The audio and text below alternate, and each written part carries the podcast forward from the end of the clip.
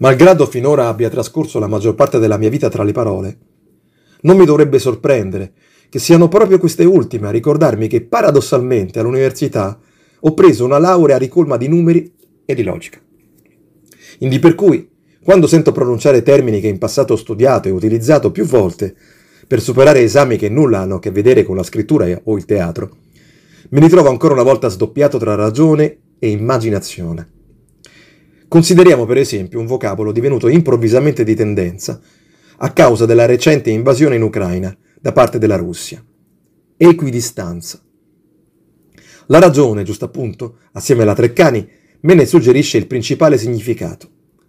La proprietà o condizione di essere equidistante, ovvero ugualmente distante, sia di due o più punti da altro punto di riferimento comune. L'esempio più citato è quello dei punti di una circonferenza dal centro. Non di meno, l'accezione detta figurata, quindi adatta alla sopracitata immaginazione, offre invece tale interpretazione. Posizione imparziale, che non dimostra propensione, preferenza, parzialità. Esempio quanto mai calzante è il dichiararsi identicamente distante tra due parti in conflitto. Ora, è proprio quest'ultima che è stata spesso tirata in ballo nelle ultime settimane da vari esponenti della cultura e della politica, accusando tra gli altri Lampi di macchiarsi di quello che per alcuni è ormai diventato un grave peccato. A parte il fatto che da quando lo osservo, leggo la storia e le storie, oltre a riflettere a lungo su entrambi, mi sono convinto che nel mondo il nostro paese rappresenta la più degna patria dell'equidistanza, nella versione deprecata e immaginata, se così possiamo definirla. Tuttavia, che volete farci? L'ho confessato all'inizio, sono vittima di una vera e propria scissione. Per tale motivo, quando leggo il famigerato termine, sono incline a interpretarlo nella prima modalità, quella come dire reale. E applicando anch'essa l'attuale crisi in Europa orientale, per poi abbattere ogni limite di comodo geografico e temporale, non posso fare a meno di sentirmi equidistante. Esattamente come un puntino sulla circonferenza, già, dove ci dovremmo incontrare un po' tutti, tra coloro che si dichiarino amanti e sostenitori della pace, del rispetto dei diritti e della dignità umana, e avversi a ogni tipo di sopruso ai danni di singoli individui, interi popoli e stati più o meno sovrani.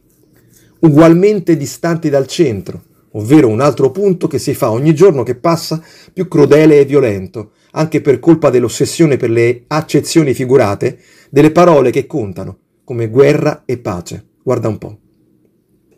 Sulla circonferenza sei equidistante da quel maledetto nel mezzo, perché sei ugualmente lontano da ogni sporca guerra.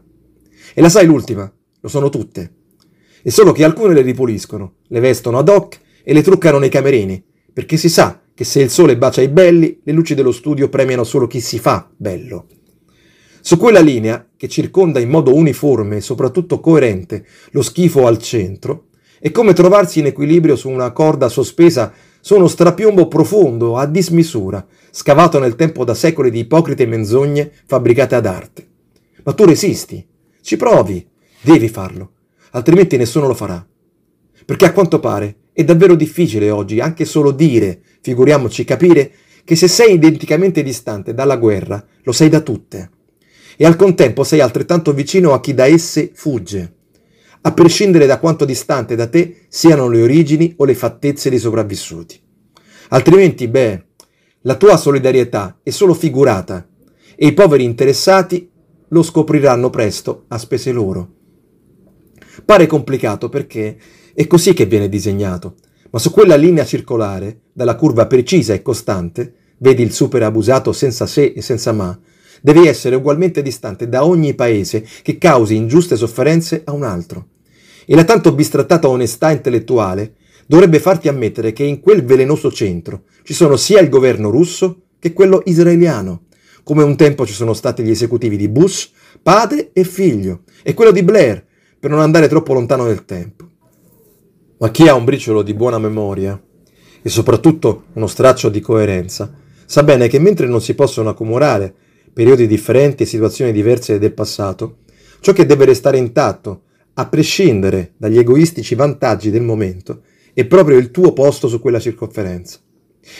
È una posizione scomoda, lo so, e da che mondo è mondo, è quasi mai maggioritaria. Ma vedi, Oramai il nostro pianeta non ha più altra difesa che quella fragile e al contempo vigorosa catena di anime coraggiose che si tengono per mano, teneramente tenaci, lungo la circonferenza della pace ed equidistanti da chiunque e ovunque la metta a rischio.